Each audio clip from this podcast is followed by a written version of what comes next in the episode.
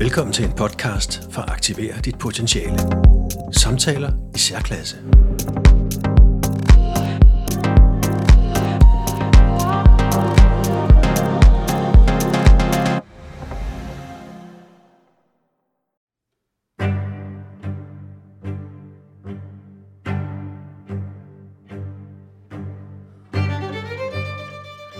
Charlotte Torulf. Jeg er jo så heldig at have besøg af dig i dag. Og øh, det er der mange grunde til. Fordi at du har øh, rigtig mange kloge ord, du har fortalt igennem tiden. Øh, og udover at vi skal, i hvert fald lige i starten her, øh, også være venner med naboens øh, plæneklipper, så, så kunne jeg godt tænke mig at, at, at starte med et billede, du fortalte. Ja. Øhm, og det handler egentlig om en bæk. Altså, det handler egentlig om at, at flyde med. Ja. Det lyder lidt abstrakt, øh, men det er det egentlig ikke. Det handler om det her med, som du beskrev det, at øh, er måske fordelen i at, at øh, have et, et øh, tænke i at flyde med en strøm. Mm. Øh, jeg tænkte så lidt videre. Jeg tænkte, ja, og hvad så med, øh, med, med de sten, der måtte være undervejs? Ja. Og så tænkte jeg, jamen der, der, jeg ser sådan to slags sten for mig. Der er dem, som allerede var der, eller som bliver placeret. Mm. Det kan være, øh, det kan være lovgivning. Der er noget, der, der regulerer det, noget, der begrænser mig. Det kan også være nogle andre, der siger, at det, det må du ikke, eller det, det, det vil jeg ikke have. Øh, og så er der alle de sten, som jeg i hvert fald kan se for mig, jeg selv kaster ud foran mig Mm. hele tiden. Og nogle af dem har, måske, har jeg måske kastet ud allerede som barn i en eller anden øh, forestilling om, hvordan jeg, jeg, hvad jeg ikke kan, og hvad jeg skal krybe udenom. Kan du, kan du fortælle lidt mere om, hvad, det, hvad du så i, i dit billede med, med, med vandløbet? Ja. Jamen altså, jeg vil sige, det er noget, der er blevet, jeg er blevet meget opmærksom på i mit eget liv gennem de sidste par år. Og set, hvordan jeg, altså nu er jeg 45 år, og kan se, hvordan at, at jeg først nu som 45 år er begyndt at leve meget mere i mit eget flow, og gå efter det, der føles godt i mit mm-hmm. liv. Og så, så er jeg jo nemlig begyndt at bruge det her koncept omkring vandløbet, hvor jeg har fundet ud af, jamen det med at kæmpe imod mig selv og kæmpe imod livet, det er jo, det er jo virkelig en måde at bruge rigtig meget energi på. Altså det er jo mig, der vader op mod, mod strømmen, bruger unødvendig energi, vader op mod alle de her sten, i stedet for at lade mig falde bagover, så bare flyde med. Ja. Øhm, og så, så den modstand, der er ved at gå op mod strømmen, den, der slipper vi jo en energi, kan man sige. Nu bruger vi ikke rigtig den energi længere, eller de kræfter på at gå op mod, mod strømmen. Mm-hmm.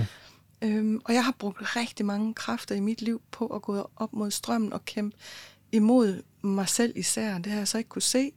Altså jeg har måske altid tillagt andre den værdi, at det er andre, der har gjort noget mod mig, og sagt, du må ikke være på den måde, Charlotte, eller du skal gøre ting på den måde, eller du må ikke føle på den måde. Øh, men hvor jeg faktisk har fundet ud af, at det er en historie, jeg har påført mig selv. Mm. Øh, og det har jo det har jo gjort, haft mange konsekvenser i mit liv, at øh, jeg har brugt unødvendig energi på, på noget, jeg ikke skulle have brugt energi på. Ja. Og der finder jeg jo også ud af, som, som vi ofte gør, når vi bliver lidt ældre, hvordan, jamen, hvordan får vi vores liv til at fungere bedre. Og, og min oplevelse, det er at slippe modstanden på livet. Og begynde at slippe modstanden på de ting, der er svære især. Ja. Fordi jeg har oplevet meget med de udfordringer, jeg har været igennem, og når der er dukket en udfordring op, så har jeg med det samme sagt, det her, det må jeg ikke føle, det må jeg ikke opleve. Øhm, og så har, jeg, så har jeg simpelthen nægtet at sætte i øjnene. I stedet Mhm. mm-hmm. for at slippe modstanden, og lade, mig, altså, og lade mig flyde med, i stedet for at sige, okay, der kommer den her udfordring i mit liv, hvordan griber jeg den allerbedst an, i stedet for at sige, den her udfordring må ikke være her. Og Ja. for, for mig, der handler det om det der med at kysse modstanden også, når de svære ting kommer i livet. Mm-hmm. Så lad være med at sige, den her ting, hvor er det forfærdeligt, den er i mit liv. Vend den om og sige, hvad, hvad, kan, hvad kan jeg potentielt lære af den her udfordring? Hvad kan jeg få ud af den her udfordring? Ja. Fordi så slipper jeg en masse energi, jeg slipper en masse modstand, og så flyder jeg med. Og så, ja. så, så oplever jeg, at den her modstand og den her udfordring, den lige pludselig er en illusion på rigtig mange fronter. Den er måske slet ikke så svær, som jeg gør den til. Mm-hmm. Øhm, og, Kan man sige, at der er, er der to slags øh, modstand eller måder at gå op imod strømmen. Altså, der er den, den ydre, mm. og så er der den indre. Jeg ser det for mig sådan, at, øh, at en ting er, om man, øh, man siger, jeg vil egentlig også helst øh, flyde med, fordi det er måske der, det gode liv er. Ja. Øh, og samtidig, så har jeg, jeg har lidt for meget en rebel i mig, og, og måske, jeg har altid følt mig sådan lidt forkert. Og hvis jeg nu flyder med, så føler jeg meget nemt, at jamen, så går jeg faktisk på kompromis med mig selv. Fordi øh, jeg burde ikke flyde med, selvom det er meget nemmere at gøre ligesom alle de andre. Men der er et eller andet i mig, der siger, mm, jamen, det, det, nu har du et valg. Vil du blive i komfortzonen og ligesom at lege med, eller vil du udfordre dig selv, øh, og måske også verden, og sige, nej, nah, jeg prøver noget andet. Mm. Fordi så går jeg vel lidt op mod strømmen. Og samtidig føles det jo også helt godt, samtidig med, at det er, at, at det er uden for komfortzonen, ja, det er besværligt. Ja, ja. Men handler det ikke også om, Simon, altså det der med at gå op mod strømmen, det kan vi jo altså bogstaveligt talt gøre, gå op mod nogle konformiteter og andre mennesker, andre folks synspunkter, vores egne synspunkter også.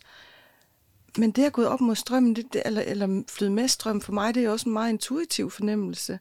Det kan være rent bogstaveligt, at vi gør noget, som, som udadtil virker, som om vi går op mod nogle, ja, nogle ydre faktorer, ikke? Men, men så alligevel flyder med, øh, fordi vi går med vores mavefornemmelse.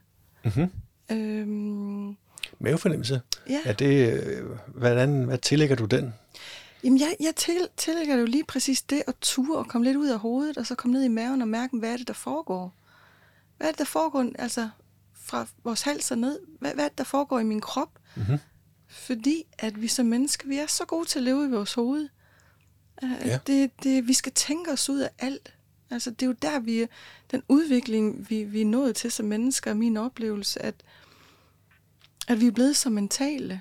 Og så, så er vi sådan gennem tiden bevæget os så langt væk fra vores egen natur. Ja. Fordi vi ikke tør at gå ned og mærke det, der foregår fra halsen og ned. Mm-hmm. Men jo mere vi tør at spore os lidt ind på den intuitive side, jo, jo større flow opstår der.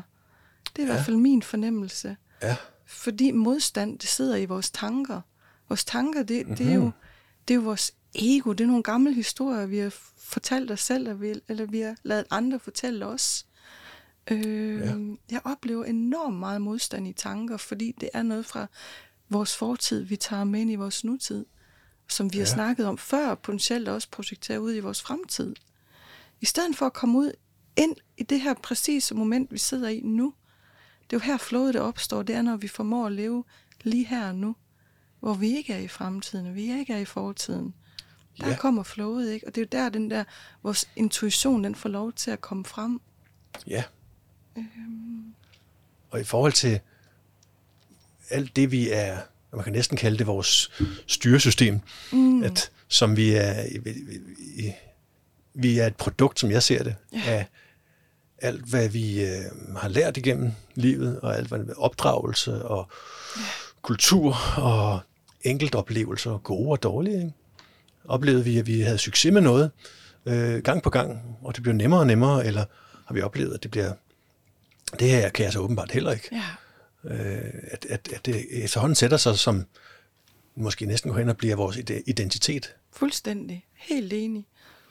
Helt enig. Ja. Og det er jo der, vi, vi kommer væk fra vores intuition og går op i det mentale igen. Ja. Det er jo, når vi går i, tilbage i de gamle historier. Ja. Og, og, og jeg oplever også, hvordan altså vi alle vi har været igennem noget i vores barndom og vi, i vores ungdom. Vi har måske haft nogle forældre, der har hvad hedder det, skubbet lidt, lidt i en retning og fortalt os sådan, nogle historier, som ikke har været sande. Øh, vores skolelærer, vores omgivelser, vores venner. Mm-hmm. Og så på et eller andet tidspunkt i vores liv, så har vi selv valgt at tage den historie til os, og valgt at tro på den. Så nu har vi faktisk gjort andres ord til vores egen, og nu lever vi den overbevisning, som andre de har fortalt os, om at jeg er ikke et godt menneske, jeg er ikke dygtig til at læse, jeg er ikke god til at få venner, jeg er ikke dygtig til det mm-hmm. ene eller det andet. Men er det rigtigt? Ja. Er det nu også rigtigt, når ja. vi kommer bagom de historier, som, som florerer i vores hoved? Ja. Den, den synes jeg er interessant at dykke lidt ned i, at øhm, øhm, om det nu også er sandt, det vi går og tænker. Ja. Jeg, jeg har et stort spørgsmål. Ja. Øh, og hvis du kan svare på det, så er du, så er du et eller andet overmenneske. Jeg lige håbet, du, du har sagt, at jeg var millionær eller et eller Ja, andet. ja, det kan- så er det- det- det vil du også blive. Med det store gevinst. Det er ikke noget problem bagefter. Øh, det handler om, øh, hvordan kan vi vide, hvornår vi er os? Altså, man taler meget om Mm. det der med, at jamen, vi skal bare have vi skal bare have skrællet alle de her lag af løg Ja. øh, af, og så kommer vi ind til, ligesom, til kernen i os selv. Mm. Den vi er. Øh, og det er så den, vi skal, vi skal finde frem til, og så skal vi leve efter det, vi Ja. er, ligesom er inde i kernen. Yes. Men, men jeg tænker, øh, i praksis, når vi så bliver født, mm. så møder vi en verden. Og så begynder vi allerede der at skulle, for får vi oplevelser, gode og dårlige oplevelser, vi får erfaringer, vi finder ud af nogle ting, øh, både hvad, vi, hvad der fungerer for os, og hvad der ikke fungerer, og hvad andre synes, og, og så videre. Ja. Øh, findes, kan man overhovedet forestille sig, at der findes en kerne i os, eller er det alt sammen noget, der er blevet programmeret gennem tiden? Så det med, øh, hvad står jeg egentlig for? Hvad er mine værdier? Mm. Kan jeg overhovedet sige, at det er mine værdier, eller skulle jeg bare lige skrælle et lag længere mere af? Mm. Så kan jeg godt se, Nå, jamen, det var sådan set bare min mors værdier. ja, ja, det er tankevækkende. Kan du følge mig? Altså, Ja, du kan tro, jeg hvordan, kan. øh, hvordan kan man Jeg egentlig tror, vide, om man, om man har noget, der hedder mig? Jamen altså, i bund og grund, så tror jeg jo heller ikke i virkeligheden, vi har noget, der hedder mig, eller dig, eller jeg. Skal vi gå hen og blive meget filosofiske, ikke? Ja, ja. Jeg tror jo i bund og grund, at vi er noget, vi er, vi er en essens. Fordi når vi bliver født ind i den her verden, så, øhm, så kommer vi jo ikke med nogen historier. Vi er jo ligesom et blankt lade, når vi kommer hertil. Mm-hmm. Men allerede når vi bliver født, når vi kommer ud af mors mave, og vi får klippet negles, eller navlestrengen over, jamen det, den, den navlestreng, den bliver kla- klippet over, så oplever vi, vi vores allerførste kæmpe store chok. Ikke? Der er. Ja. en smerte her, vi bliver taget fra vores mor. Lige, lige, lige pludselig så er vi et separat væsen, hvor vi før har været en del af vores mor, mm-hmm. ikke? Vi har ligget i symbiose med vores mor. Ja. Og så lige pludselig kommer den allerførste fortælling, jeg er separat. Jeg skal, klare, jeg skal klare mig selv, jeg skal kæmpe for mig selv nu. Og så er det, at ego-identiteten, den begynder så småt at opstå, ikke? At frygten ja. Opstår måske også allerede ja. i det moment, vi bliver født. Ja. Måske inden også. Ja. Øhm, så hvad er vi? Det er jo et dybt spørgsmål, men, men Ja, det, det er det. altså jeg synes jo, at, at øhm, hmm, ja, vores identitet, det er jo alle de historier, vi har, vi har oplevet, det vi har fortalt os selv, hvad andre har fortalt os, men tør vi at skralde det væk? Så er vi ja. jo Ja. i virkeligheden blankt læret på en eller anden måde. Ja, og har vi, tør vi egentlig være der? Eller er vi i stand til det overhovedet? Ikke? Mm. Fordi jeg selv har, fra, har jeg fundet ud af min egen visdom fra, fra barns ben, så har jeg, ligesom alle andre, øh, fundet ud af, hvad, hvordan håndterer jeg det her med Ja. livet. ja. Og for eksempel, bare for at tage et nedslag, så øh, tror jeg, at jeg fandt ud af, måske uden at vide det, at øh, min måde at håndtere øh, klassekammeraterne, mm. eller hvad det nu var, på, øh, i en situation, hvor der var nogen, der mobbede mig, Ja. og jeg ikke var den store dreng i klassen. Jeg kunne ikke bare slå dem. Øh, det var at blive den der, den venlige pleaseren. Ja. Yep. Øhm, det, var, ja, det var ikke noget, jeg havde tænkt over, at det var, nå ja, men så må jeg tage en pleaser-strategi. Men det var en måde at håndtere Ja. virkeligheden på. Og sige, okay, jamen, hvis jeg kunne undgå at blive dårlige venner med dem, mm. hvis jeg kunne undgå at, øh, at, øh, at fortælle dem, at jeg var kandidat til at overtage deres lederrolle, Ja. så var jeg faktisk lige pludselig helt okay. Ja. Og, og jeg legede også og hang ud med, med dem, der egentlig mobbede mig, når vi var tilbage i grupperne. Fordi vi kunne egentlig godt lide hinanden.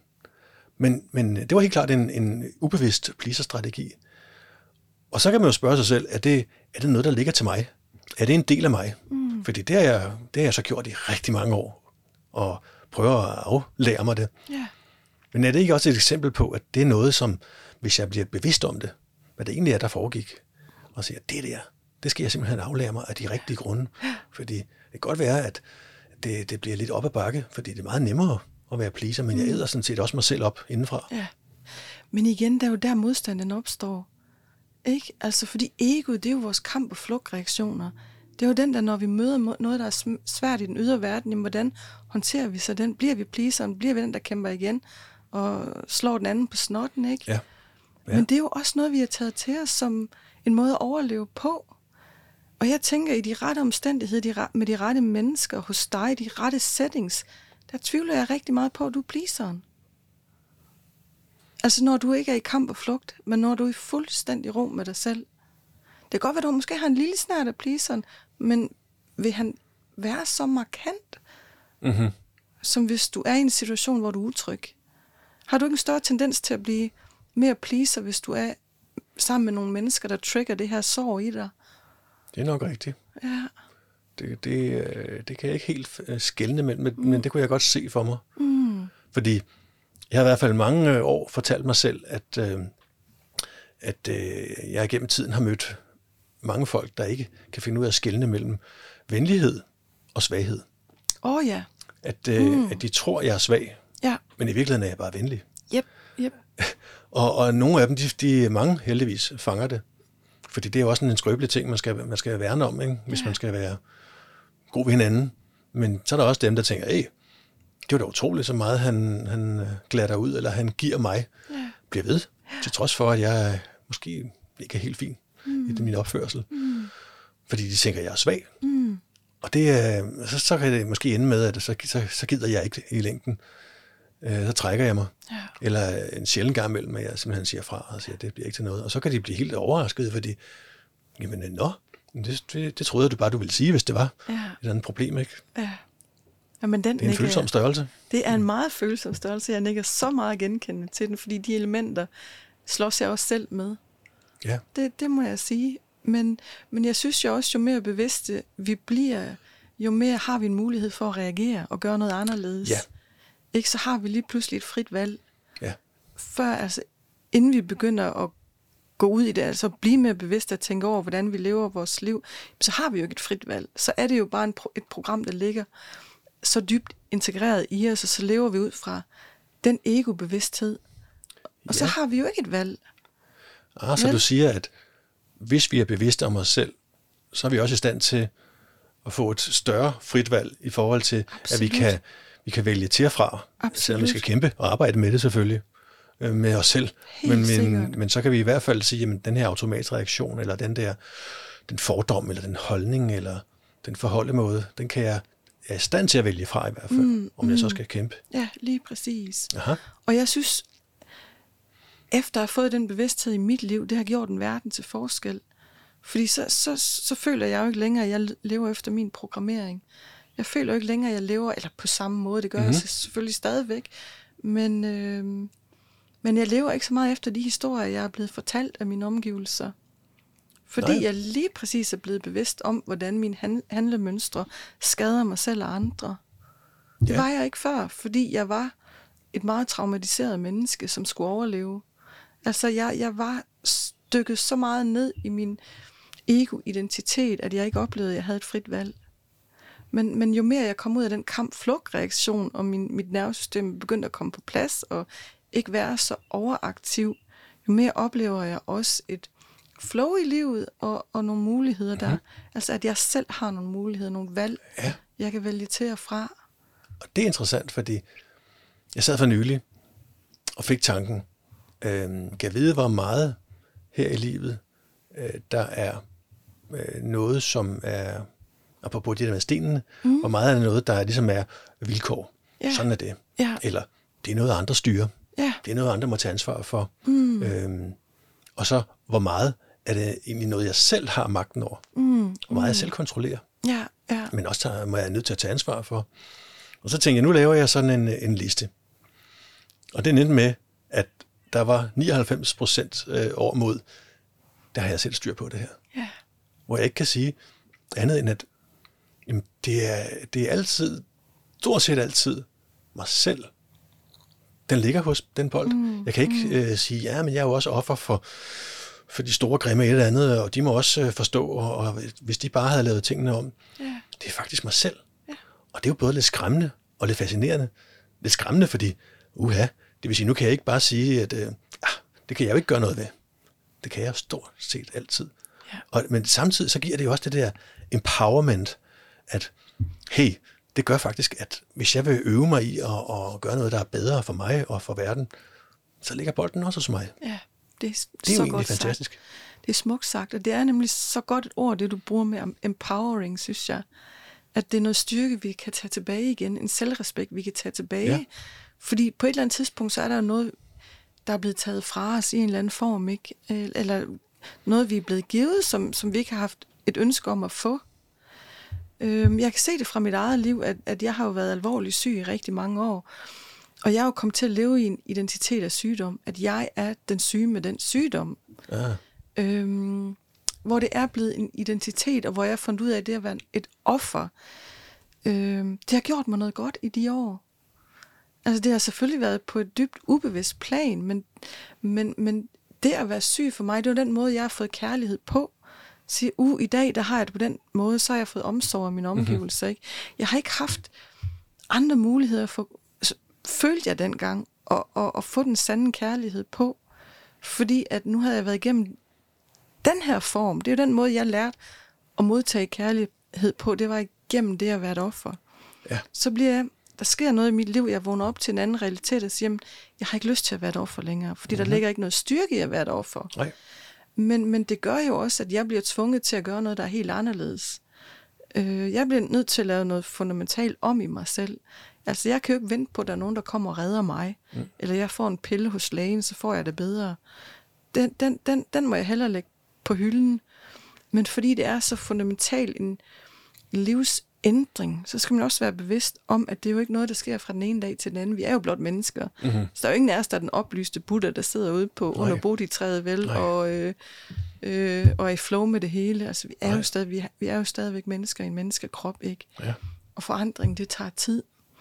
Men jeg synes, at øh, jeg lærer i min proces, at jo mere modstand jeg oplever, og jo mere jeg udvikler mig, jo bedre er jeg, jo bedre er jeg til at give mig selv kærlighed, når tingene de bliver svære. I stedet for, jeg tror, vi er rigtig gode til, når tingene går, er, går godt, så siger vi til os selv, Gud Charlotte, eller Gud Simon, hvor klarer du den godt? Du er godt nok dygtig, og mm. ej, og hvor det går, og hurej. Ja. Øhm, og så er vi jo gode til at klappe os selv på skuldrene og sige, hold kæft, hvor du dygtig, og nu rykker du, og fedt mand. Men så kommer modstanden, så, så oplever vi et eller andet, som slår os tilbage til square one, og så tænker vi lige pludselig, Gud, det her, det skulle Ja. ikke være sket. Ej, hvor er jeg et dårligt menneske. Gud, men jeg dur jo ikke til det her med selvudvikling og alt Ja. det. Og det er jo netop her, vi skal finde den her kærlighed frem og sige, jeg er blot et menneske, og jeg gør mit bedste. Men det gør vi jo ikke. Vi gør det jo, når tingene de flow og går godt. Ja. Så kommer kærligheden. Ja. Og det er jo den, jeg er blevet bedre og bedre til at praktisere, når tingene ikke går godt, og modstanden kommer, Mhm. mm-hmm. forhindringerne kommer. Det er jo der, den ekstra kærlighed så også skal ind i billedet at sige, Charlotte, du gør det sgu godt alligevel, selvom du lige nu føler, at det går den modsatte Ja. retning. ja. Øhm, og så er det igen det der flow, det hurtigt opstår. Så kommer jeg ud af modstanden og siger, okay, det er måske slet ikke så slemt, som jeg selv går og tror, jeg kan faktisk godt, jeg kan faktisk godt klare den her udfordring.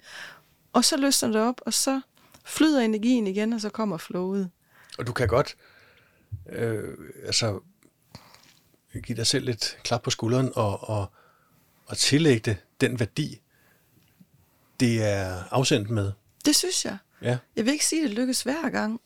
Det vil jeg absolut ikke sige, men, men jeg synes, jeg er ved at blive ret god til det med, at når ting bliver svære, og, og øh, så ser jeg det ikke længere som et problem. Altså, for mig, der, der ser jeg det som en mulighed for at finde tilbage til noget gammelt, jeg har behov for at finde tilbage til. Altså, jeg tror, det var Carl Jung, der sagde i tidens morgen med, at vi som mennesker på et meget ubevidst pla- plan altid søger heling. Vi søger altid tilbage til vores oprindelige kerne. Og så møder vi, så manifesterer vi eller tiltrækker omstændigheder i vores liv, som vores ego synes er besværlige og gør ondt, og hvor vi af natur måske er meget imod det at sige, det her det må jeg ikke opleve, men hvor vi faktisk har en unik mulighed for at løse op, løsne op for nogle gamle ting. Det er gammelt sår, der har mulighed for at blive helet. Mm-hmm. Det snakkede han rigtig meget om, vores skygger. At, Ja. ja. at hvis vi bliver bevidste omkring dem, og en mulighed for integration af noget gammelt, så bliver det ikke længere noget grimt, der sker mod os. Så tværtimod, så bliver det faktisk en oplevelse, som gør, at vi har større mulighed for at opleve helelse. Ja. Øh, og, og den synes jeg er rigtig, rigtig smuk, fordi igen, så, så er det der, jeg oplever, at modstanden, den opløses. Øh, Jaha, fordi healingen, den modstanden kommer. opløses. Altså modstanden, så at din indbyggede modstand mod dig selv? Jamen ja, det kan det for eksempel være. Altså lad, mig, lad os sige, hvis jeg har, nu har jeg jo for eksempel rigtig meget frygt i mit system, at jeg har meget frygt i mine celler, jeg skal opleve med, at jeg har været meget styret af frygt i mit liv, jeg har været bange for nogle ting, og så har jeg jo skulle ligesom kigge på, hvorfor har jeg været bange for de ting, hvorfor har jeg været bange for at blive rask, for eksempel. Ja. Øh, ikke? Altså, hvordan Ja. ja. kan man have modstand på at blive rask? Ja. Jamen, det, det er fordi, jeg har været syg i, i de her mange, mange år. Jeg kan ikke forestille mig et liv, hvor jeg ikke er træt, og jeg ikke er udmattet. Og hvorfor kan jeg ikke forestille mig det? Altså, er det fordi, jeg har modstand på at få succes? Ja, og Der det, er- det er interessant, det du siger der. Jep, jep, jep. Fordi den, det kan jeg huske, at vi snakkede om en gang, hvor du nævnte det. Ja, Øhm, og jeg sådan lige rykker lidt tilbage i stolen, fordi det har jeg selv tænkt. ja, Øh, og jeg kan huske en gang, jeg, øh, fordi det nok var måske den første og eneste gang, jeg havde nævnt det for en anden, en kammerat, hvor jeg sad sådan og filosoferede lidt, så, siger jeg så, jamen, jeg tror faktisk, at jeg i nogen grad er, er sådan bange for at, få mm. succes. ja. Det forstår han slet ikke. Altså, han var helt... Hvad? Altså, ja. Hvorfor skulle man dog være bange for at få succes? Det var da det mest latterlige og selvdestruktive, ikke? Og jeg sagde, ja, det er rigtigt nok. Det er det Ja, faktisk. ja. Jeg kan ikke forklare det. Nej. Men, men, men det er sådan, jeg, jeg tror, jeg har det. Ja, Øh, at, at det, der er et eller andet, der siger mig, det, ah, det, det, det er forbeholdt de andre, og de er også så gode. Ja. Og, og hvad skulle jeg få succes med? Jeg synes også, jeg har prøvet, og, og så Ja. videre. Men, men du har jo også en, netop en vinkel på, at øh, frygten for for Succes? Eller frygten for at blive rask. Frygten ja. for, at der sker noget positivt i ens liv. Ja. Så er det jo at tænke, hvor vi har haft de oplevelser før, hvis vi snakker ud fra det perspektiv om at hele. Ja, kunne det være i vores barndom, vi har haft nogle oplevelser, hvor vi er kommet hjem efter skole, og vi har haft en vanvittig god oplevelse med, at vi har scoret et mål. Kom hjem til for, vores forældre og sagt, ej, det var min skyld, at vi vandt den her kamp. Og hvor vores forældre måske ikke kunne mødes i øjeblikket og sige, hvor er det fantastisk, lille Per. Ej, hvor er det fedt at høre, men hvor de måske har været et andet sted og sagt, og ikke haft tid til os at rumme den del af den succes, vi har oplevet der. Og Ja. så har vi fået en afvisning, og så har vi måske lært gennem mange gange, jamen, jeg må ikke komme og fortælle min historie, mine forældre, at jeg har fået succes. Jeg må ikke fortælle min lærer, at jeg har fået, fået succes. Ikke? Mm-hmm. Og så, så tror jeg, at vi hen ad vejen får en indre fortælling om, andre vil ikke høre på min succes. Ja. Jeg er ikke værdig til succes. interessant. Ikke? Altså, og så, så hen ad vejen, så bliver vi voksne, og så finder vi ud af, jamen, succes, det er måske noget skræmmende noget, fordi vi har en gammel historie med. Ikke? Ja. Og så må vi jo blive bevidste om, hvad, hvor den frygt, den sidder hen, og hvad det er, vi skal arbejde med. Ja, Øhm, det giver mening. Øh, og jeg kan selv se det for mig i forhold til min egen opvækst, mm, ja, hvor, øh, og det har jeg konfronteret ham med, min egen far, det været din far. at, øh, at, øh, at øh, jeg, jeg vil ikke sige aldrig, men jeg kan næsten tælle det på en hånd, hvornår jeg i hvert fald har oplevet at blive anerkendt. Mm. Øh, han er så blevet, han er faktisk blevet bedre for sine Ja. gamle dage, fordi han kunne godt se, at øh, her bliver jeg simpelthen rasende efterhånden, fordi jeg vil ikke længere, jeg kan ikke øh, forhindre ham i og ikke at, at, at anerkende mig, men jeg kan gå. Ikke? Men, men som barn, der, der, der, der har der helt sikkert sat sig nogle spor, dybe spor, af at, at øh, jeg ikke, øh, jeg havde svært ved at få den anerkendelse. Man prøver sådan at sige, hey, så gør jeg, så gør jeg det her, eller ja, jeg, jeg har, det bliver selvfølgelig meget det der med, hvad man har præsteret. Mm. At det, det er sådan lidt, nå ja, eller det er fint nok. Men hey, det er jo ligesom, ja, men jeg har brug for, at vi, vi lige bliver set og hørt her. Ja. Og hvis, hvis ikke, så sætter det sig stille og roligt som noget, hvor jeg til sidst tænker, jamen der er ikke, jeg kan ikke trænge igennem med anerkendelse, og jeg måske er jeg heller ikke værdig ja. til at blive anerkendt, fordi så er, jeg, så er det nok, fordi jeg ikke har, har gjort noget godt mm. og øh, tilstrækkeligt. Og så er vi jo så gode til, det er så godt sagt, Simon, så er vi også så gode til at tage den historie med op i vores nutid. Ja. Og hvad vi så også som mennesker gør, så tager vi den historie, og så projekterer vi den del med os ud i fremtiden. Ja. Og så er det jo der, vi snakker om flowet, ikke? at vi begynder at spænde ben for os selv og lægge ja, ja. alle de her sten ud i vandløbet. Er præcis. Hvor vi faktisk egentlig havde en unik mulighed bare med at flyde med ud i den her dybe succes. Ja. Men nej, altså fordi vi har et uværdighedssår i os, så spænder vi ben for os ja. selv i momentet, men også i fremtiden. Ikke? Altså. Og det er lige før, at det bliver et aktivt valg, ja. øh, i hvert fald for mig, at jeg nogle gange laver benspænd for mig selv. Ja. Øh, og jeg kender det også, når jeg tænker over det fra forskellige andre gode mennesker, øh, at vi, vi lægger benspænd ud for os selv, mm. næsten sådan øh, som noget, som, som det gør det til en selvopfyldende profeti, at vi ikke får succes. Yep. Fordi det ville jo kræve, at vi havde 80 øh, millioner på kontoen, så skulle du bare se, hvad der skete.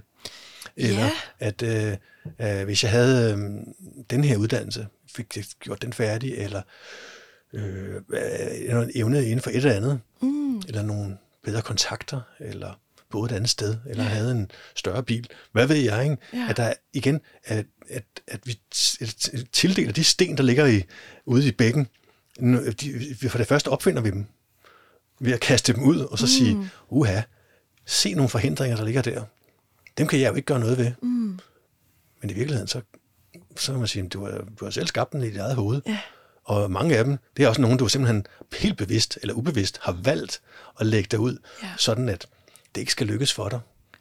Og jeg tænker, og jeg tænker også, at, at når du så går hen og får succes og finder ud af, at du er skabt til at få succes, altså lad os sige, du, du får den her anerkendelse og succes, når du så opnår den, jamen så vil det jo også ligesom sende et signal til, at de historier, du har fået fortalt tidligere, de måske ikke har været rigtige. Så kan Ja. vi jo godt bevæge os hen i et sted, hvor vi finder, ud af at opleve, at vi har levet på en illusion. Ja, Og så er, det jo, så er det jo noget, vi skal forholde os til. En, en fortid, vi skal forholde os til, som nødvendigvis ikke har været rigtig. Og det er altså smertefuldt som mennesker. Ja. Lige pludselig at finde ud af, jamen den her fortælling, den er ikke rigtig. Og hvad har jeg så spildt mit liv på? Har jeg brugt 50 Ja. år på at spænde ben for mig selv, fordi der var nogle mennesker, ja. der fortalte mig en historie, ikke? Altså, og så lige pludselig så er det jo et kaninhul, vi er nede i, fordi så er der altså nogle sår, der får lov til potentielt at kigge frem, og tør vi det som mennesker? det er det. Og er vi, apropos det med energien, eller det gode liv, er det, er det umagen værd? Mm, er det prisen ja. værd? Ikke? Altså jeg, jeg ser øh, lidt som, at øh, jeg har mit eget indre øh, moralpoliti og, og sharia-lovgivning. Ja. Jeg siger, Den er barsk. Ja, den er bare sådan, at sige, nej, det, det skal du, du ikke, det skal du ikke, det kan du ikke, det må du ikke. Mm. Øh, og så, så nedkalder jeg så nogle fatvæger over mig selv, der fortæller alt det, øh, jeg skal lade være med. Ja. Lad være med at stikke næsen frem. Mm-hmm. Nej, øh, du skal næsten ikke, øh, du skal næsten ikke øh, skrive, hvad du synes på, på Facebook. Mm. Fordi, øh, hvad nu hvis der er nogen, der synes, at det, det er de ikke enige i? Så betyder det åbenbart mere, hvis der er en, der siger, nej, sådan ser jeg ikke på det. Det betyder åbenbart mere, end hvad jeg selv påstår af mine egne værdier. Mm. Så, Ja, fordi så kan han jo potentielt også bekræfte historier, du har fået fortalt tidligere, ikke? Og så må den historie jo være sand, ja, med mindre du er Ja. begynder at hvile så meget i dig- dig selv, og blive så bevidst og finde ud af, jamen, Ja. Det er måske, det, den, det jeg har fat i i mit indre, det er måske det rigtige, og måske står jeg et sted i mit liv nu, hvor jeg tør at stole på det, og måske begynder jeg endda at møde mennesker og omstændigheder, som vil støtte mig i den energi. Ja. Ikke? Og tænk, altså, hvis man fandt, hvis jeg turde tage mod til mig, og det er så det, jeg prøver i virkeligheden, prøver i hvert fald, Ja. øh, at tage mod til mig og sige, nu skal I bare høre, det her, det mener jeg.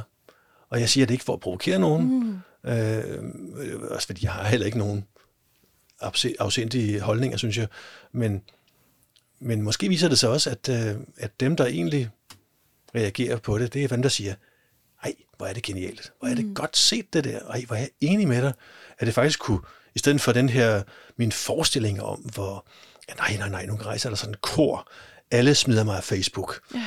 øh, der er ingen, der ringer til mig mere, Ja. de vil ikke have mig, jeg er ude. Hvad nu, hvis det viser sig, at det er bare, det kan godt være, at det bliver sorteret lidt ud, og siger, ham gider jeg simpelthen ikke høre på mere. Altså, huha. Men så kommer der måske dobbelt så mange, der siger, det er det her. Det er fantastisk. Det sparker bare. Nøj, hvor er jeg vild med det. Ja. Og det er jo egentlig sådan en, en fantastisk øh, kvalitetssortering i, Ja. om øh, hvem man egentlig har et mindset at dele med. Ja, det er smukt. Det er smukt sagt. Jeg får sidder faktisk for helt kuldegistninger af det. Men den kan vi jo tage med over i så mange dele af vores liv, ikke nu? Nu har jeg jo ikke været i arbejdslivet, ligesom du har. Men, men jeg kan da i hvert fald i høj, altså, jeg kan ikke genkende til den i, i, i, i det følelsesmæssige. Altså, jeg har været rigtig god til at fortælle mig selv en historie om, at jeg ikke er værdig til at modtage kærlighed.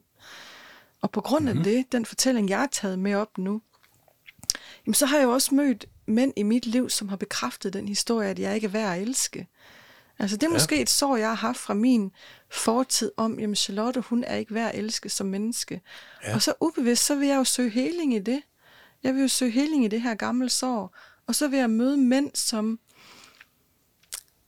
spejler det gamle sår i mig. Og okay, jeg møder en mand her, hvor jeg har en unik mulighed for at løse den her gamle konflikt. Problemet er bare, om jeg vil være i stand, om vi vil være i stand til at løse den konflikt sammen. Igen, det Carl Jungs snakker om. Vi søger jo helhed, vi søger jo integrere de gamle dele, mm-hmm. som er forsvundet i os selv. Ikke? Ja.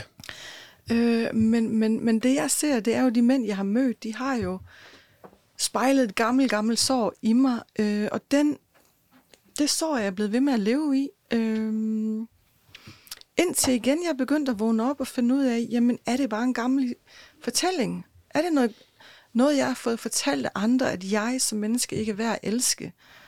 Ja. Øh, da jeg begyndte at stille spørgsmålstegn ved det, og, og pejle mig lidt ind på mine indre værdier, jeg begyndte at møde mennesker på et tidspunkt, der fortalte dem, Charlotte, vi kan faktisk rigtig godt lide dine indre værdier. Sådan din moralkoder, vi synes, de er så smukke. Og, den måde, du lever dit liv på, altså jeg vil jo andre det bedste, men nu skal jeg også lære ved mig selv det bedste. Øh, og så begyndte jeg jo at se, jamen, det kan jo godt være udad til, at der er mange punkter, hvor jeg ikke føler mig værdig. Det, jeg har jo ikke et arbejde, jeg har jo ikke en identitet, jeg kan knytte, knytte noget op på at sige, at jeg er direktør, eller jeg er en virksomhedsejer, mm. eller noget i den stil. Jeg er jo blot et menneske med, jeg har godt nok en sygdom, men jeg har faktisk egentlig nogle ret gode værdier, jeg har en masse kærlighed. Øh, og da jeg be- langsomt begyndte at vågne op til det, så begyndte jeg faktisk også at møde andre mennesker, der bekræftede mig i den her nye historie, som sagde, Slot, du er værdig. Du er værdig til at blive elsket. Mm-hmm. Og så begyndte historien langsomt at blive skrevet om. Ikke? Nu ja. møder jeg ikke særlig mange mennesker, der bekræfter den gamle version med, at jeg er uværdig.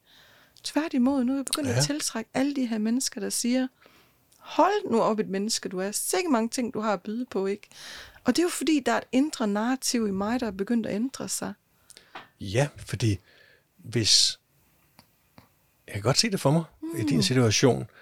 At, I vores verden, i vores samfund i hvert fald, der, der er identiteten det, man er, og det, man ligesom, mm, hvor værdifuld i godsøjne man er, det bliver meget hurtigt knyttet op på, på sådan de der ydre ting, ikke? Præstationer. Og siger, åh, det er en flot ja. bil, du har der. Yep. Eller, jeg har lige tjent en million. Nå, hold da op. Eller, det er, det er direktør, eller ja. tandlæge.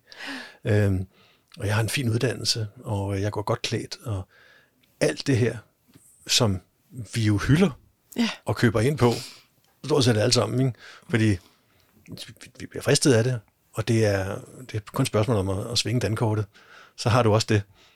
Men, men der skal jo noget til, øh, i et, sådan et samfund, for sådan en som dig, og sige, jamen hvordan kan du rent faktisk øh, få dine egne værdier til at være så værdifulde, mm. så de matcher den der flotte BMW ja.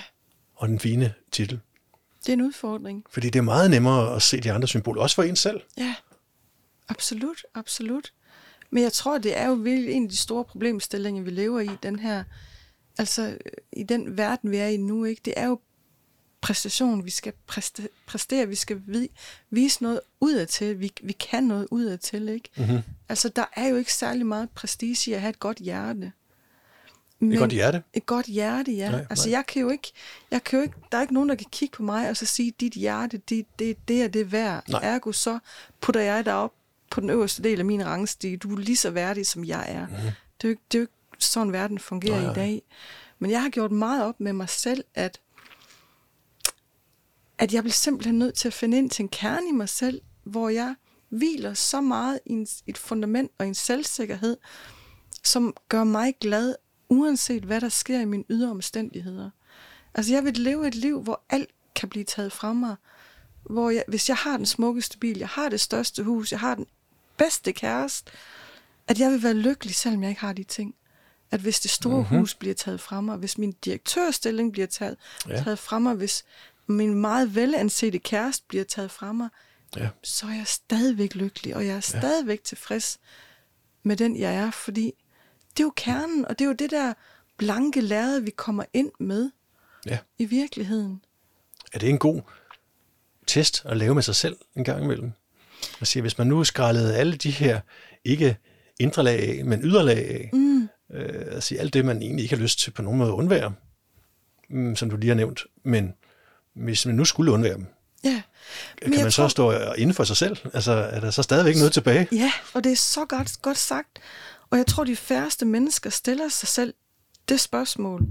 Tværtimod, så tror jeg, at vi som mennesker har en tendens til at blive tvunget ud i at skulle tage stilling til de problemer. Mm-hmm. Lad os sige, at, at der sker noget, vi mister vores store position som direktør.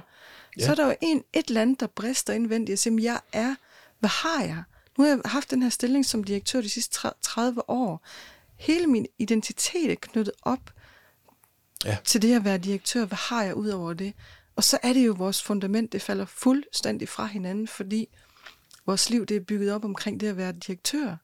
Ja. Så hvorfor skal der så lidt til? Det er jo i virkeligheden meget, meget lidt, der skal til, før vores, hele vores verden potentielt kan, kan vælte ned omkring ørerne på os.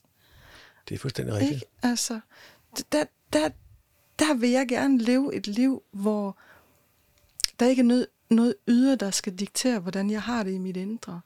At jeg kommer til at hvile så meget i selv, at jeg har Mhm. mm-hmm. så meget et fundament på plads i mig selv, så meget kærlighed på plads i mig selv, at jeg er glad uanset.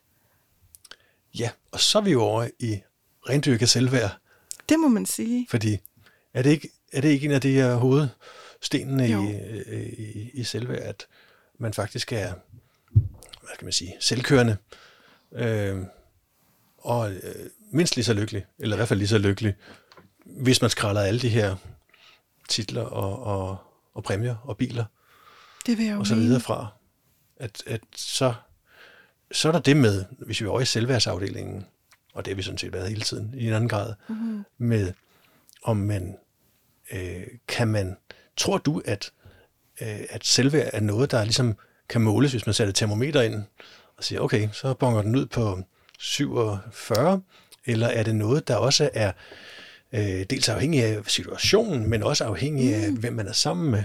Åh oh, ja, det var et godt spørgsmål. Den tror jeg, den tror jeg egentlig kan stikke i flere retninger, fordi at ja, jeg tror faktisk godt, det kan føles på, og måles og vejes, hvis man snakker energi og frekvens. Lad os snakke vores nervesystem, og jeg tror, det kan føles og vejes på den måde, at så vil vores frekvens og energi føles afslappet. Mm-hmm. Fordi så er der ikke modstand. Altså så er vi ikke i vores tanker, der kræver alle mulige situationer. Så ja, der vil jeg sige ja. Men på den anden side, som du også så godt siger, så tror jeg også, at ydre omstændigheder, de, de kan jo også være en, en, en refleksion på vores selvværd. Altså vi har snakket om det før, det, når vi møder andre mennesker, som, du ved, nogle gange møder vi andre mennesker, øh, første gang vi møder dem, så slapper vi af og tænker, Gud, hvad, hvad delen sker der her? Jeg slapper bare af med det her menneske. Mm-hmm. Det er som om, vi har kendt hinanden i 100 år, men jeg har aldrig set vedkommende før. Øhm, og allerede her, der har vi jo en følelse af et fundament, der er på plads. Vi kan sige nøjagtigt, hvad der falder os ind. Vi har ingen hæmninger. Hvorimod, hvis vi møder et andet menneske, som, som måske prikker til noget i os, en uværdighedsfølelse, at lad os sige det fra, min egen, fra mit eget perspektiv tidligere, hvis jeg mødte et, et menneske, som, som øh, havde en høj stilling. Et, nej, det har, aldrig, det har nu aldrig betydet noget for mig. Jamen, et eller andet menneske, som, som jeg på, sin, på en eller anden måde så op til, hvor jeg kunne føle mig ud. Det har nok været en kærlighedsrelation. Mm-hmm. Øh, men hvor jeg fik trigget et gammelt uværdighedssår, så ville jeg jo føle dårlig selvværd, fordi han triggede noget gammelt i mig. Så i mødet med ham, så ville jeg opleve, at jeg havde et, et dårligt selvværd. Men, men så kom jeg jo til at reflektere på, om, om det er situationsbestemt. Kan det være, fordi han projekterer noget i ham over på mig?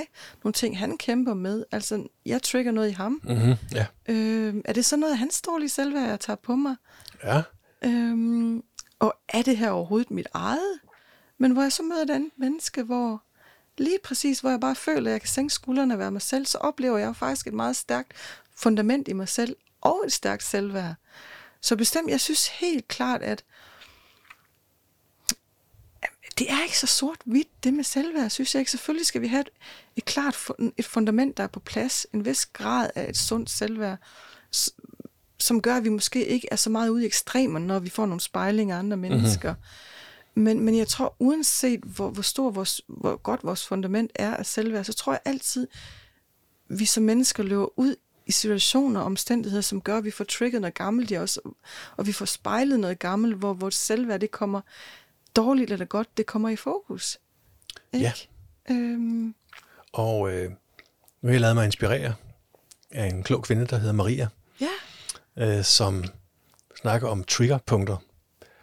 Øh, det giver virkelig mening i min verden. Og hun siger, øh, man kan godt bruge lidt det der, øh, vores bæk øh, og vand, metaforen, med at, øh, at man, skal, man skal følge energien. Ja.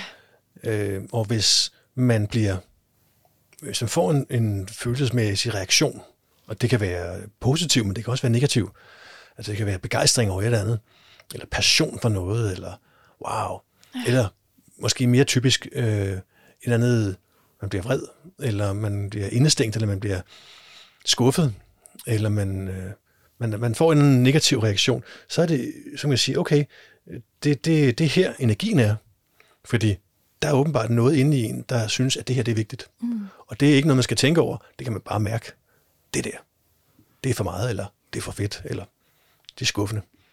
Og så, så ligger opgaven i at sige, så, så grib den, hvis vi er bevidste om det, og sige, der er noget der, der skal arbejdes med.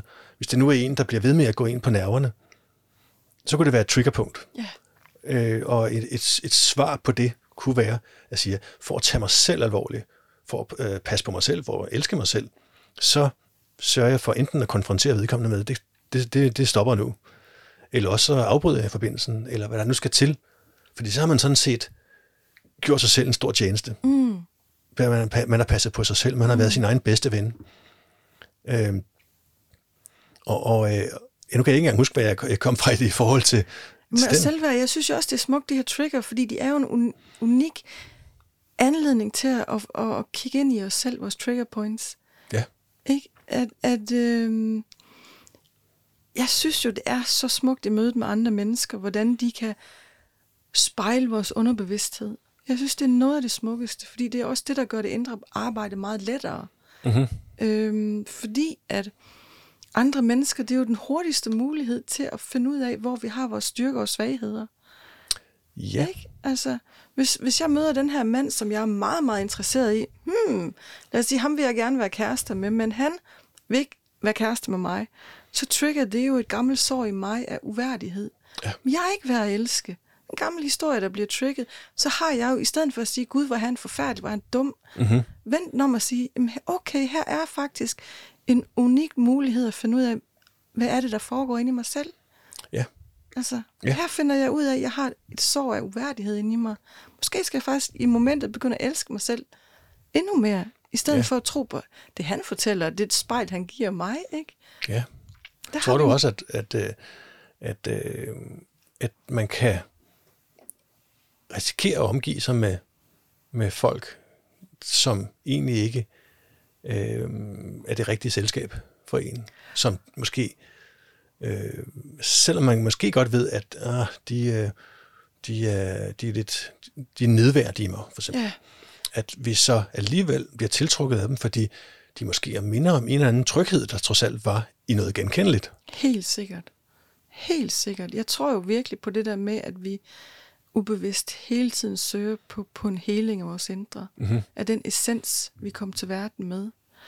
Og, og hvis det er, lad os sige, at vi har nogle meget, meget dybe sår af vrede i vores liv, så vil vi blive ved med at møde nye mennesker, som, som vil give os rigtig, rigtig meget vrede. Fordi det, altså, ja. energi, altså vi, vi, vi, vi jo tiltrække det, vi selv er, og de ting, vi selv rummer. Fordi vi skal heles. Øhm, jeg ser ja. det selv, altså nu har jeg jo ikke de store problemer med vrede i mit liv, men, men det har været frygt. Jo mere jeg har kigget ind i min frygt og fået hele den her frygt, Jamen, det er meget sjældent, jeg møder mennesker, der gør mig bange, eller situationer eller omstændigheder, der gør, at jeg bliver bange, fordi jeg har ikke særlig meget frygtenergi tilbage i min krop. Så, du er ikke så meget tilbage, kan man, nej. kan man øh, sådan har jeg aldrig tænkt over det. Nej, nej. Men det er jo altså, kan man sige, energi, det sætter, det sætter sig jo i vores celler, hvis vi ikke formår at få det afviklet. Mm-hmm. Hvis vi ikke, altså frygt eller energi? Det, er alt, det kan jo være vrede, det kan være frygt, det kan være Aha. glæde, det kan være alle emotioner. Mm-hmm. De har jo en vis frekvens til sig. Ja.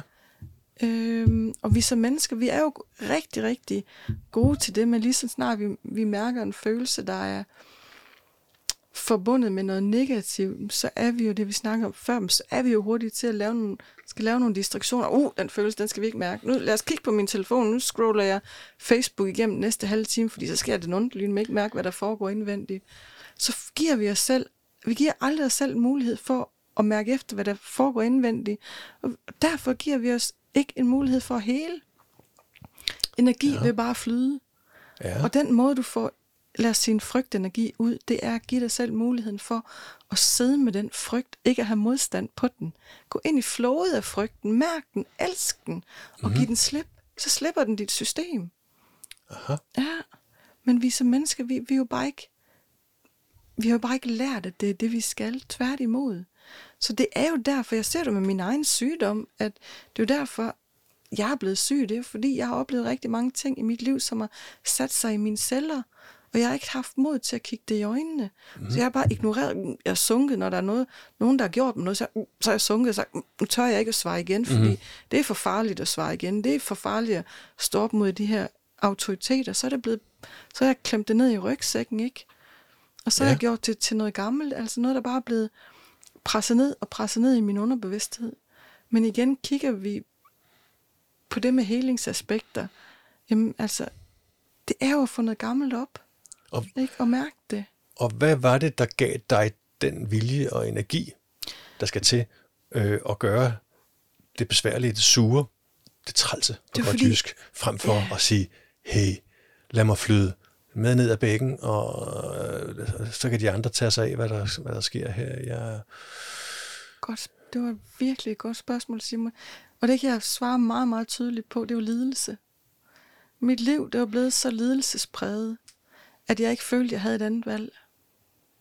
Jaha. Og jeg tror det, ofte, det er der, vi desværre først begynder at skifte retninger som mennesker. Det er, når vi mærker tilstrækkeligt nok lidelse, at, at valget, det, det er, at vi er ikke i tvivl om det valg, der skal træffes. Mm.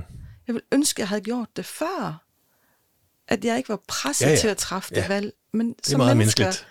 Ja, som mennesker, der gør vi det ikke gerne. Selv, Nej, lige men... præcis ofte der skal vi presse så langt ud, før vi tager et bedre valg for os selv, og det ja. er jo så ærgerligt. Ja. Men det var lidelse, der skulle, altså, der var, der var hovedårsagen til, at jeg vågnede op og fandt ud af, at jeg bliver nødt til at gøre noget andet, end ja. noget helt anderledes, end jeg nogensinde har gjort før. Og så var en helt anden øh, ja, energi, øh, vilje til det, fordi ja. at, øh, nu kunne du mærke, at det ikke bare var noget, du havde lovet dig selv at gøre de næste 10 dage, eller en anden kur, du var på, men det var helt grundlæggende, at at der skulle laves nogle ja, og det blev ting om. Og det blev ikke det der med at gå ned til lægen og få en pille. Nej. Det blev simpelthen et livsvilkår for mig. Så det hvad... var at blive rask og få ja. det bedre. Og, og igen, hvis vi, vi, hvis vi ikke har lært det som børn, at det er os selv, der kommer i første række, mm-hmm. det er det færreste af os, der lærer det, ikke? at det er alle andre, der kommer i første række. Ja. Men når vi så bliver syge, eller vi mister vores arbejde, så, så lærer vi det på en hård måde, at hvis jeg skal blive rask, hvis jeg skal få det gamle arbejde tilbage igen, så bliver jeg nødt til at sætte mig selv som første prioritet. Ja. Og det er så vigtigt. Det er så vigtigt. Og for mig lyder det som om, at den, det arbejde, du har gjort, den indsats, du har lagt i det, at den, den forekommer mig må at være 10 gange større end dem, der kører i den største BMW og har den helt rigtige, øh, det helt rigtige postnummer. Mm. Fordi i hvert fald i min øh, optik, så er det, det, det, det mest værdifulde, men også det sværeste at arbejde med, det er os selv. Ja. Og hvordan, øh, hvordan ser du dig selv i dag i forhold til, jeg ved ikke hvornår øh, du, du så egentlig øh, startede, men hvad er, der, hvad er der forandret med at arbejde med dig selv? Altså jeg vil sige, at jeg, jeg synes ikke, at jeg er... Øh, jeg er ikke så meget bundet op på resultater, hvad der skal ske i mit liv. Nu, nu, nu er jeg blevet meget bedre til at slippe kontrollen, mm-hmm. kan man sige, og bare lade mig glide med. Det, det er blevet enormt vigtigt for mig, at øh, ikke at kontrollere mit liv.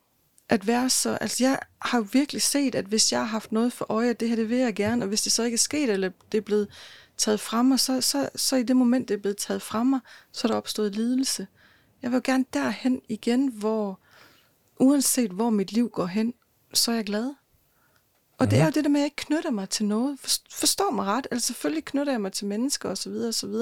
Men det skal ikke være grunden til, at jeg bliver ked af det, hvis det mennesker vælger, at han eller hun ikke vil være i mit liv længere. Jeg, ja. Altså, hvis jeg bliver en syg om en uge, jamen så, eller endnu mere syg om en uge, jamen så vil, så, så vil jeg heller ikke lade det slå mig ud. Så vil jeg jo prøve at vente om og se, hvad kan jeg så i stedet? Jamen okay, så har jeg måske en unik mulighed for at læse en bog ekstra. Ja.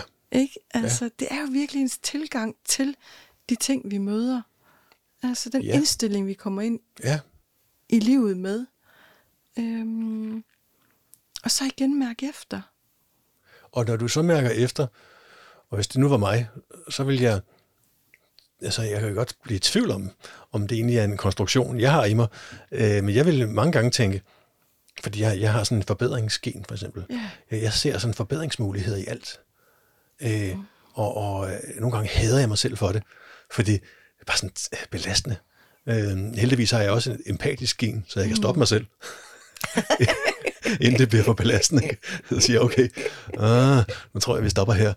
Men, men, men der er så mange ting, der, der, der, der, der støjer lidt i mit hoved og siger, okay, det kan vi godt gøre sådan her, eller det, jeg har gjort, det er sikkert fint nok, men ej, det er bare ikke, det er bare ikke godt nok. Eller, mm eller I prøver at bluffe mig, jeg har, jeg har gennemskuddet jer, og så videre. Og det er der, hvor jeg, jeg, jeg, jeg elsker den, det, den måde, du beskriver det på. Og, og samtidig tænker jeg straks sådan, uh, øh, hvis jeg nu lader mig flyde med, bliver jeg så ligesom de andre?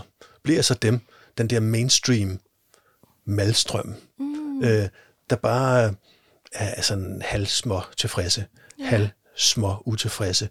Men det hele fungerer jo, og det går sgu nok det hele. Mm. Og jeg gider ikke forholde mig til verden og til alle de her ting, der kunne være bedre. Øh, har, du, har du nogle gange de overvejelser, hvor du tænker, her har jeg bare brug for at stands op og sige fra, eller øh, oh, gå mod strømmen? Helt sikkert, absolut. Hvis vi lige skal absolut. vende tilbage til det med strømmen der. Ja, jamen, absolut. Men, men det, tager også, det tager også lang tid. Altså, jeg tror, at, at vi som... Øh, ja, nu tror jeg ikke, vi er født til noget, men, men os, der har lært at være pleaser, det er enormt svært at finde ind til vores, vores behov. Øh, men det er også enormt svært at skille sig ud fra flokken. Og lige pludselig blive sårbar i vores enkelhed og i vores unikhed. Øh, det synes jeg i hvert fald. For mig der er det, det er måske lidt modsat det, du siger med at glide med strøm. Jeg har haft en tendens til at gerne ville glide med strømmen, fordi så skilte jeg mig ikke ud. Og, mm. og når jeg ikke skilte mig ud, så var der heller ikke en mulighed for ligesom at komme til skade. Så er jeg en del af flokken. Og så, så blev jeg ikke det her dyr, der var single ud, vel? Øh, og som bliver meget, meget mere sårbart. Ja. Øhm, ja. Mm.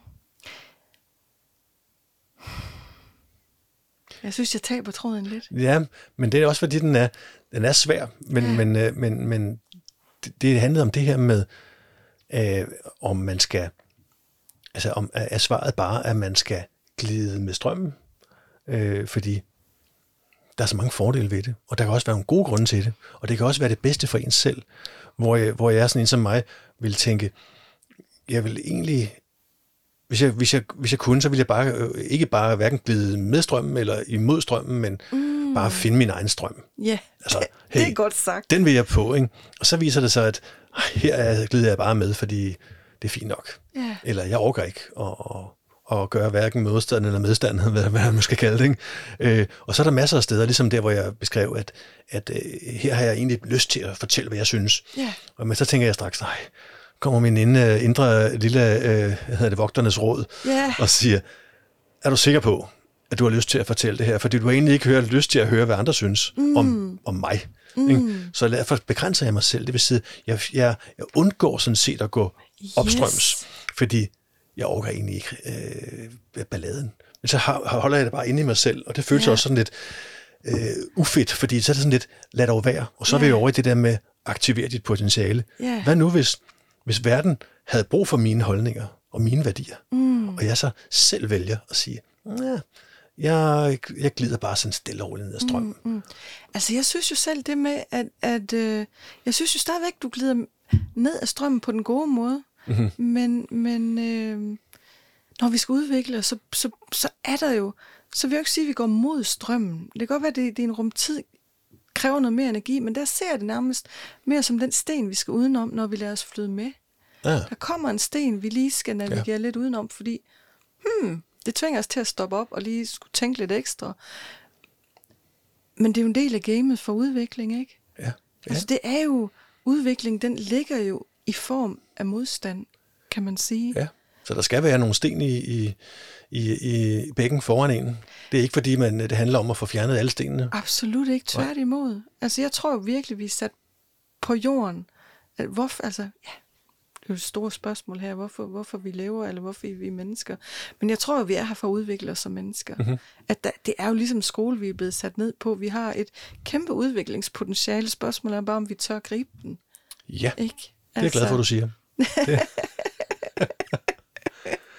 Lad mig her til, til slut øh, lige høre, og jeg kan ikke engang huske, hvem der har sagt det, men du havde sådan et fint citat om den længste rejse. Ja, at den længste rejse, ja, jeg tror, det var en gammel buddhist, der sagde det, nu må jeg ikke, må jeg ikke hænge mig op på det, men at den læng- længste rejse, som vi som mennesker nogensinde kan komme på, det er jo fra hovedet og ned i hjertet. Og jeg synes, den er så smuk. Ja, Ja. Og det er jo det der, i hvert fald i min verden, lærer at komme lidt ud af det hoved der, hvor vi overtænker, overtænker og mentaliserer alting. mm-hmm. Kom ned og føle, hvad der foregår fra, altså fra hovedet og ned, ikke? Fordi det, det, det tør vi som regel ikke, at det, det er for smertefuldt, men der gemmer sig så stort et potentiale dernede. Mm. Det er en lang rejse at tage, og der er nogle ting, der skal afvikles, og der er nogle ting, der skal udvikles, men øh, det er simpelthen den bedste vej, vi nogensinde kan begive os ud på. det var et godt sted at slutte, tænker jeg. Charlotte, tusind tak for at berige os. Ja, tak fordi jeg må komme, Simon. Det var en fornøjelse. I lige måde.